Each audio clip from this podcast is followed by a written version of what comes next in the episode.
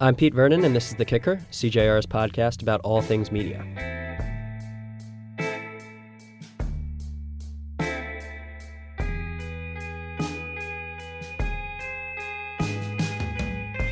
This week, we've got a bit of a special episode with a pair of interviews.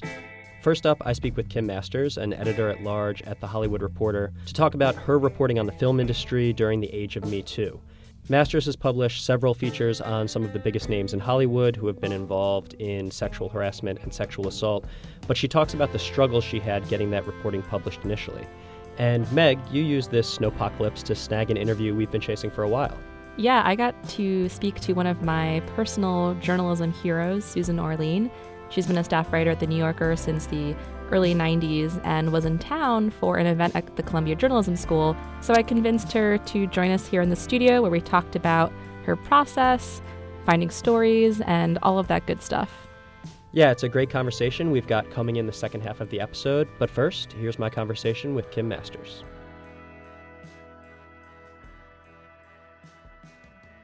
You've been one of the leading reporters on issues of sexual harassment and abuse in Hollywood. And I wanted to take you back to the days before October 5th when those first reports came out. You talked about this in a great CJR piece you wrote, the trouble you had getting reporting about Roy Price, the Amazon studio had published, calling it, quote, one of the most difficult chapters in my decades long career in journalism. So, what were those challenges before October? Well, I had been I had started reporting on the Roy Price Amazon Studios story well before October, I, probably in March or early in 2017. And you know, a source came to me with a lot of information, and I did what I would normally do, which is to follow the story. And it was a very sensitive thing for in that a lot of people who were sources depended on Amazon Studios for their livelihood. So going on the record was something that would have cost them possibly, you know, their jobs or, or important business. So my feeling was, you know, that that I had enough uh, with sourcing. I had I had enough people who were very credible, who were telling consistent story, who were eyewitnesses to certain things. That in the event of litigation, they, my sources agreed, multiple sources, to talk to my editors, talk to our lawyers, whatever was necessary. And they also agreed if there were a lawsuit, they would reveal themselves and testify truthfully about what they had seen uh, in, in terms of what Roy Price's behavior. So uh, my feeling was, you know, that this was good enough. We were there. But meanwhile, Roy Price hired Lisa Bloom and Charles Harder. And uh, in retrospect, it seems clear that he got those two lawyers from Harvey Weinstein because both of them were representing Harvey Weinstein around the same time. Right. And of course, and, Charles Harder has been involved in litigation against numerous publications, most notably Gawker. Well, yes. In the aftermath of Gawker, there was just this enormous fear about what, well, it was a combo platter of the Gawker situation as well as the fact that Trump was constantly harping on fake news and, you know, the media are scum. And so our lawyers and subsequent lawyers, when I tried to move the story, the problems with the Hollywood Reporter, their reaction was just uh, what I thought was irrational fear. And I said so to them in plain, plain language. But the level of fear was so off the hook with these lawyers, and not just at the Hollywood Reporter, but several other places. So it seems like the end result of all of that throughout the process was that you really had trouble finding a publisher willing to stand behind you to put the piece out there. Absolutely. I mean, you know, certain places were interested in past without explaining. Uh, one of the, the first place I went to didn't explain. The second place went all the way through editing, vetting with their lawyers, and indemnifying me and telling me it was going to be published that day after all of that was completed and then pulling it and saying they didn't want to go forward because the sources weren't on the record, which was clear from the jump. And then another place told me they couldn't publish because there had already been a threat of litigation attached to the piece and, uh, and other publications had passed and therefore it created a bad appearance. So that went on and on until I got to the information, which I was connected to by somebody in Hollywood actually they did, in fact, publish uh, small percentage. I mean, the key thing they published, and, and all credit to them, was that there was an allegation involving misconduct and that there had been investigations at Amazon. So after the Weinstein stories broke in the New Yorker and the New York Times, you did get to publish a more full version of that piece. And then you followed that up with other great reporting on Pixar's John Lasseter, some additional reporting on Weinstein. And what I'm interested in is if the environment that you found in reporting these stories has changed. Are publishers more willing to stand behind you in pursuing these stories? Yeah, I mean, I, I work for the Hollywood Reporter, so it's very unusual for me to do something for another publication. Like, in fact, in the past seven years, almost eight years, I've just done one story for another publication, and that was the piece for the information. Uh, so, but since then, yes, the Hollywood Reporter has been uh, a place where we've broken quite a lot of, of news in this regard. And I have found that I wouldn't say that our legal department is is at all lax, but I would say that the level of completely irrational fear seems to have diminished, uh, uh, specifically with respect to uh, Harder. Right. Um, you know, there was a number of instances in which he said he was going to sue this person or that person, and I think it started to emerge that you know instead of being this this publication killer who was going to just take down any place that he tried to take down, he was you know a lawyer who went around making a lot of threats and maybe got super lucky with the Hulk Hogan case because it was this very specific set of facts. Right. And you mentioned that the Hollywood Reporter has done great work. Variety, another uh, Hollywood publication, has done great work on Me Too and some of the individuals whose names have surfaced during that. Has your job changed a lot, the stuff that you cover in this era? Well, it's almost, you know, I, I, I've been calling it the sexual predator beat because in the aftermath of Harvey, we had such an onslaught of allegations coming to us. You know, we set up a tip line as other people did, uh, and and people came in by every means, you know, through the phone or through email or through the tip line, and we had our hands really, really full. Uh, and that's diminished a little bit, but uh, I mean, I've been doing so many stories connected to allegations of misconduct or just managing people who called and some of them we've asked to write their you know they've come to me and I said you you can write this yourself as a first person which a couple of people have done very effectively. But uh yeah it, it I had a producer call me not that long ago and he said you know we I wish you would I really think that the work you're doing on the Time's Up moment is really, really valuable, but I also wish you would get back to covering the industry more because we, you know, the, your voice would be needed to cover that as well. Like so much is going on in Hollywood. You know, you have AT&T poised theoretically to buy Time Warner. You have Disney now acquiring Fox. I mean, there's just tectonic shifts in Hollywood, and uh, those are the stories that demand attention too. You mentioned that you had trouble getting people to go on the record in your initial Roy Price reporting. Has that changed in the last few months, or do you find more sources willing, now that they've seen some results from earlier reporting, willing to share their names and stand behind uh, the stories that they're sharing? I think in a lot of cases, yes, but the exceptions are when the story is about someone who's still very much in power. You know, I've said many times that Harvey Weinstein was not at the peak of power when they finally became vulnerable to, you know, an expose or multiple exposés about his behavior. And there are people right now, I was just uh, before this conversation talking to a producer about a, you know, a very high level person in the industry who quite honestly has gotten away with murder, but nobody will go on the record and it's incredibly frustrating because we know we know so much about the alleged behavior, but I don't have a parallel thing as I did with Amazon where these sources are saying I'll come forward if there's a lawsuit or and you know I've had already been threatened with legal action by one person that I have been focused on and sources are not saying they'll come forward if it if there's a lawsuit or that you know they would con- consider revealing themselves. So when people are in power, it's still really really difficult. And the other category that I'm seeing is people where the alleged perpetrators are extremely secretive about what they they haven't done things. They've been very very careful to kind of keep things off the radar, and they've allegedly done things, but it's very hard to establish any kind of pattern or get it to a place where you could publish. So it seems like, coincidentally or not, the, the Me Too reporting and the Time's Up reporting trace the arc of award season, kicking off with Weinstein back in October and continuing up to revelations about Ryan Seacrest days before the red carpet at the Oscars. And then on Sunday night, you had Gary Oldman and Kobe Bryant, two men who have been accused of uh, sexual or physical abuse against women, win awards. So I'm interested in your feeling from being out there. How much has actually changed?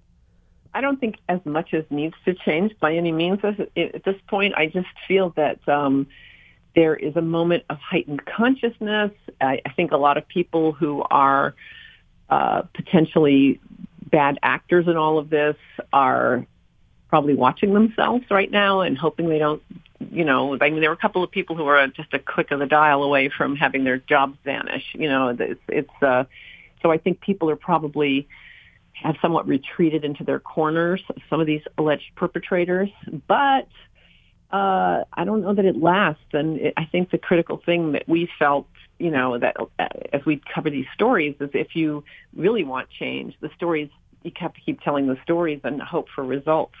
I can't explain why, uh, you know, Gary Oldman doesn't, you know, Casey Affleck can't present at the Oscars because of harassment allegations, but Gary Oldman gets a pass. In the case of Kobe Bryant, I would just note that the guy who did the animation is one of the most highly regarded animators pretty much of this era, Glen Keane. And so I think there may have been as much goodwill towards him as there was questions about Kobe Bryant. You know, so I think we but we keep telling the stories and hope for organizations like Time's Up and the commission that Kathy Kennedy has put together that's chaired by Anita Hill will have an impact.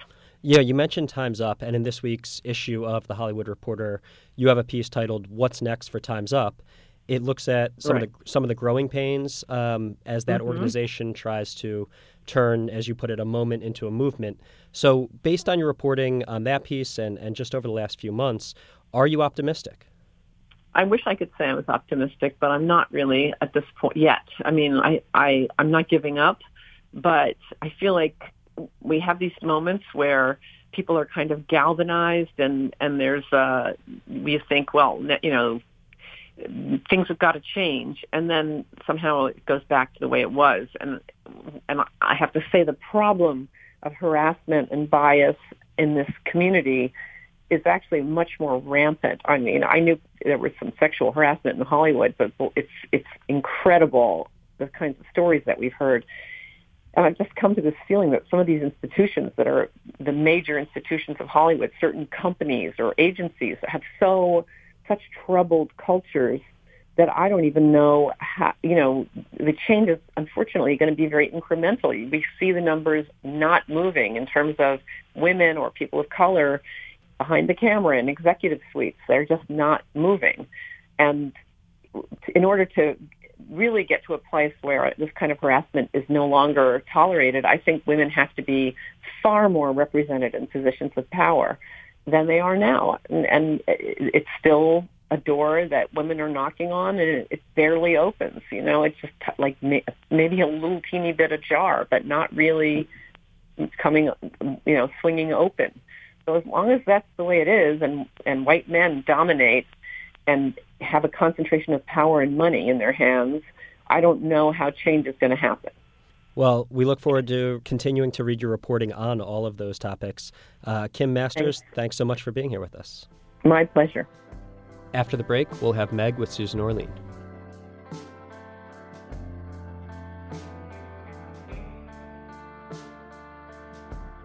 A lot of the work that you've done over the years has been aspirational and inspirational. Wow. Well, thanks. Yeah. That's a huge compliment. Um, especially my, I think my favorite piece of yours is Figures in a Mall, which was your look at Tonya Harding's hometown, which is very relevant this past year considering her resurgence in the media. Right. Uh, yeah, it's really. And have you seen the film? I have. Okay. Well, it it's um, more than oh, I won't say influenced by, but it it takes the same perspective on the event, which is to look at the class issues that were played out in this, and actually the misperceptions of class issues too, since Nancy Kerrigan was wrongly assumed to be this princess from an affluent family when she wasn't. And so, for people who have not been fortunate enough to have read the story multiple times, like I have, could you maybe summarize uh, your approach to telling Tonya Harding's story in this piece? At the time I went off to do that story, it, the Tonya issue was huge. And she had kind of gone to ground and wasn't talking to anybody. I'm very interested often in doing stories about big news events, but coming at them from a, a, very oblique angle. In the case of Tonya, I had lived in Portland, Oregon for a few years. I would read stories about Tonya Harding from Portland, Oregon. I knew Tonya was not from Portland, and she was from a world that, while it's not that far from Portland, exists in a very different space demographically, sociologically, economically. And I felt those stories were really missing the point about who she was by by incorrectly identifying where she was from and then that meant that anybody reading about her quickly associated her with Portland, which is a very different kind of place. I knew she wasn't going to talk to me, although I held out hope that maybe it would still happen. But I also believed that I could write the story about the world from which she emerged, and that would tell you a lot about her. I went to the skating rink where she practiced. I hung out with her fan club. I I traveled in and around Clackamas, where she grew up and where she was still living at that point, and tried to to kind of dig down into a sense of what that community was like and what her life would have been like growing up there and what it might mean about her as a person finding herself in the situation she was in. I take it as a huge compliment that people thought it was very revealing about her, given that I never spoke to her. And I had some quotes from her, but it, it also kind of supported my theory that often people are very much a product of their environment and that you can learn a lot about character by looking at context. And it's such a it's such a fresh and unique angle too on on the subject. And I'm wondering, kind of broadly speaking, what is your usual process for quote finding the stories that you you seek to tell? That's a very good question because I I can't always, I often find myself in the middle of a story scratching my head and saying, I have to remember how I ended up doing this story because I don't, first of all, I never like to write about the same thing more than mm-hmm. once. I, I, rather than developing a beat where I have expertise, I look at each story as a challenge. Can I learn about this subject? Can I dig in? quickly and and become really familiar and and fluent in this new subject that I'm immersing myself in. Then a story will appeal to me just as like an itch. I come across some mention of something that sticks in my head and I I have the reaction of, "Oh, I love I wonder what that's about." And it, it's a really often a very idle thought that then moves quickly into thinking, I think that's a great story. It's a Uh, it begins with a natural curiosity, purely personal, that instantly I, I feel like I can see the the way it could expand and become something more more full than this little mention that catches my eye. I go on intuition.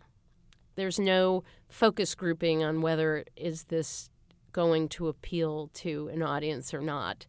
I go I, I trust my passion for the story and my authentic curiosity about it and think, well, I'm really curious about it, and and I I think if that readers will be too. In, in a way, I'm glad that I believe naively in that, and that I just have this sort of innocence of thinking, well, I'm super interested in this, and then readers will be too. But I think that's essential. It's not sufficient, but it is essential to making a story function. And, and it has to be your belief that it's meaningful and that people will find in it the same interest that you have in it. And like some of those topics that you've tackled have been like taxidermy and like bullfighting and like these worlds that are either unfamiliar or kind of unknown to the wider swath of the population. Mm-hmm. And so I'm wondering, once you make a story choice, what comes next? Generally, um, while I, I don't try to do extensive research, and in fact, I avoid doing extensive research on on the topic.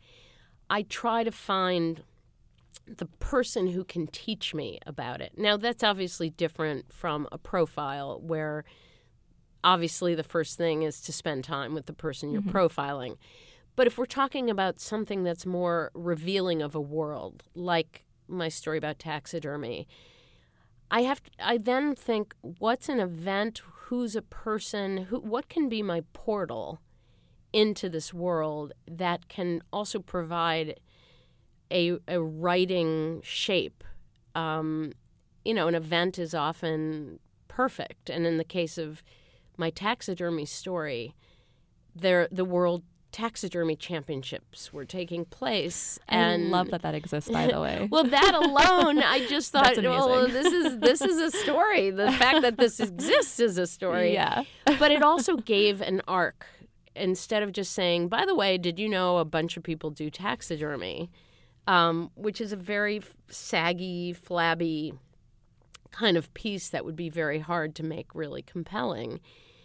Having an event, or if it were, if I'd shaped it around a, one individual taxidermist, now you start seeing some form and a way, a sneaky way that you can tell this bigger story. Hey, did you know there are lots of taxidermists? Without it feeling like well, so what? Then it becomes this narrative. There's the championship, and here's one competitor, here's another competitor. And while while I have your attention, let me just tell you a little bit of the background on taxidermy and the history and a little bit about who's doing it and why they're doing it and is it on the rise or is it disappearing as a as a craft. And then let's get back to the narrative of this heated competition to see who's going to be the best taxidermist in uh, in the year. So you you've got multiple time frames working together, but it, it's the first thing I try to do is figure out is there a specific concrete way in whether it's a person or an event or something of that sort to make this have uh, exist in time and place uh, rather than it just being an essay about taxidermy. And so once you have those people, those places, those events, that research and reporting done, how do you then move into the writing process? Because mm. that is something that I am so curious about. That's the hard part, yeah. of course. um, one of the things that if you can afford having a certain amount of time before you even begin trying to write, I, I've never really appreciated how essential that is. And I'm happy to say that science has supported this idea that when you're working on creative work, there's a lot of very subconscious, unconscious filtering and processing that's going on. So there's a lot that's otherwise known as looking like you're not doing anything. But you don't go from typing up notes to instantly being able to tell the story. You need to begin re- reviewing it in your own head. What did I learn? What what surprised me? What did I see that I what did I not expect to see that then stuck in my head? What was m- missing that I thought I would see?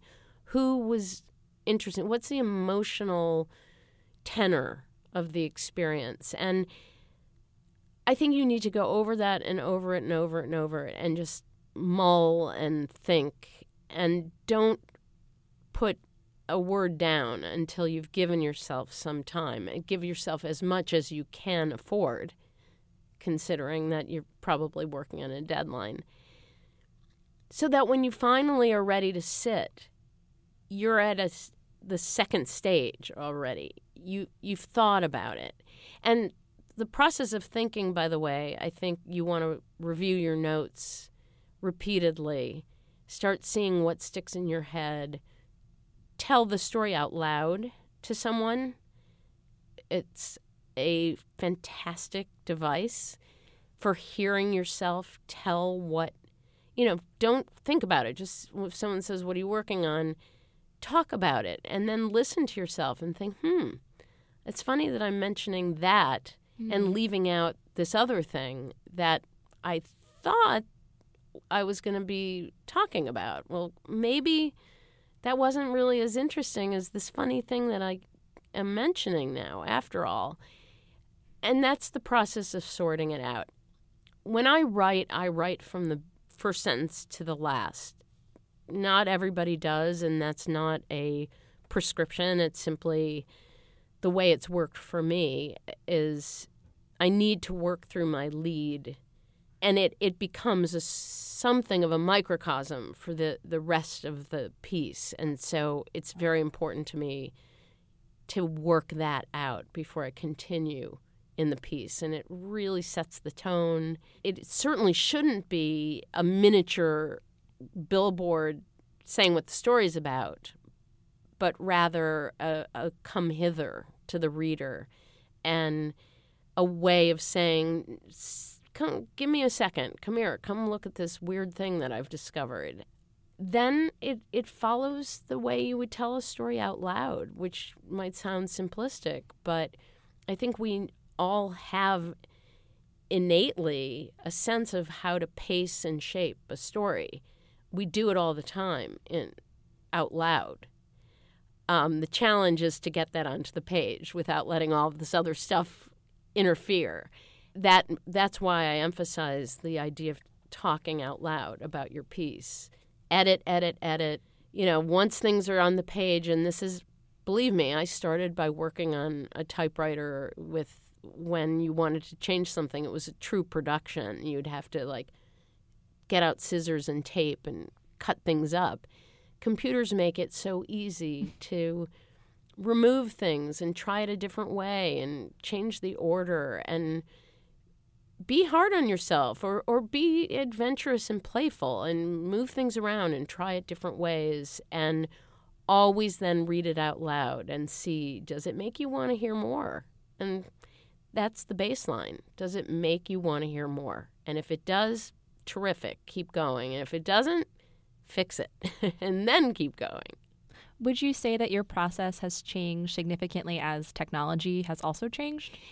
Absolutely. Um, working on a computer has made me a better self editor, much more willing to make significant changes. I think when I worked on a typewriter, I really like clean copy. I don't like lots of pencil marks and and you know crossouts and stuff. So it, I had a huge disincentive for changing stuff when I was working on a typewriter because I just didn't want a really messy looking page.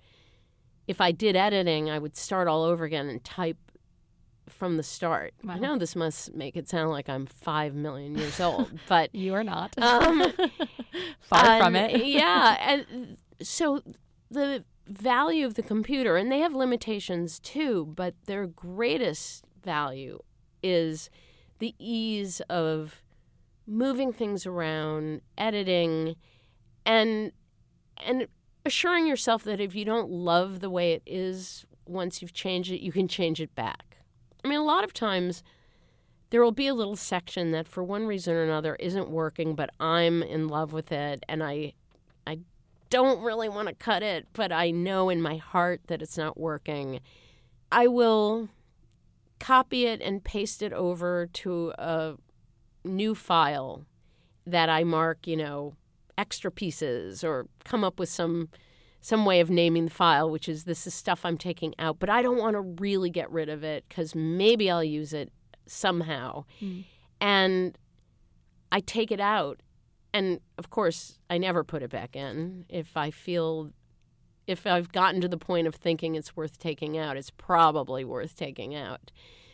But it's it's just made it much more.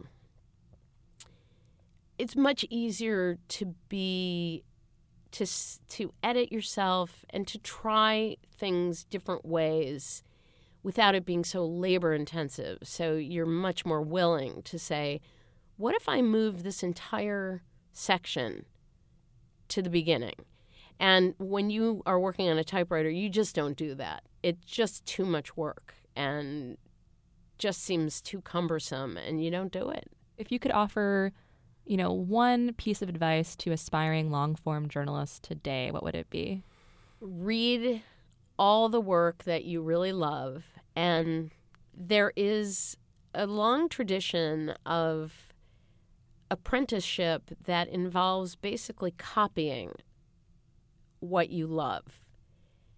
And eventually you won't be copying it anymore. And, and copying is probably the wrong word, but modeling on the work you really love and look at that work all the time. It has a lot to teach you. I sit with books that I love on my desk as I'm writing. And I can't tell you the number of times I'll flip through them looking looking for something that'll explain how to solve a problem in my writing. And and it never fails. It always helps me. So I would say read, read, read, read and look at those pieces mechanically. Try to figure out how they work. And then go with inspiration because that's so important. But feel sure that you've got the mechanical tools you need to to really make it work. What are some of the books on your desk right now? Well, I have very, very worn out copies of a few books that I really love. One is Great Plains by Ian Frazier, which um, I realized the other day I think I'm going to treat myself to a new copy because this one's so wrecked. Um, I have two collections that I that to me are remarkable. One is called Literary Journalism, and it's edited by Mark Kramer and Norman Sims, and the other, also edited by the same people, is called The Literary Journalists. I don't know why the title very changed. similar titles. yeah, and they're they're great collections that have wonderful work in it. There is a collection of John McPhee's work called Giving Good Weight that I have worn out draft number four is currently on my desk. Yeah, well, I'm I just bought it. I'm looking forward to that. And uh, slouching toward Bethlehem, Joan Didion. So the and at different times, different books will make their way onto my desk too. But those are the ones that are almost always there. I, but in addition, there may be a Lillian Ross book. There's uh, Mr. Personality, a collection by Mark Singer. Um, lots of other stuff that comes and goes, but they they're teaching me. Of all of those books and essays and stories, is there one in particular that you turn to the most? Well, I probably turn to Great Plains the most. Um,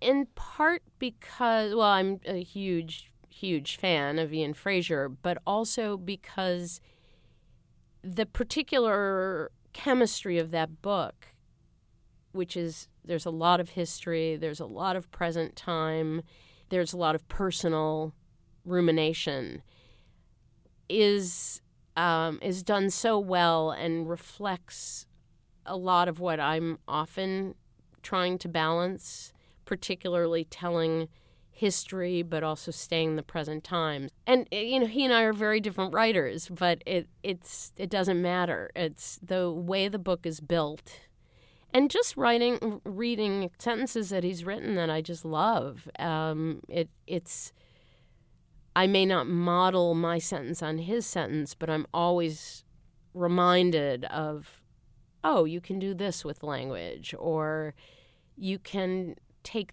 this tone. Um, and I, I just rely on that book a lot, uh, and that's why I think I am going to treat myself to a fresh copy because it's it's getting kind of crispy.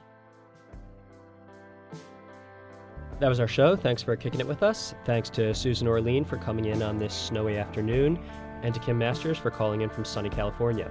Please check out all the great work we've got up at cjr.org, and we'll see you next week.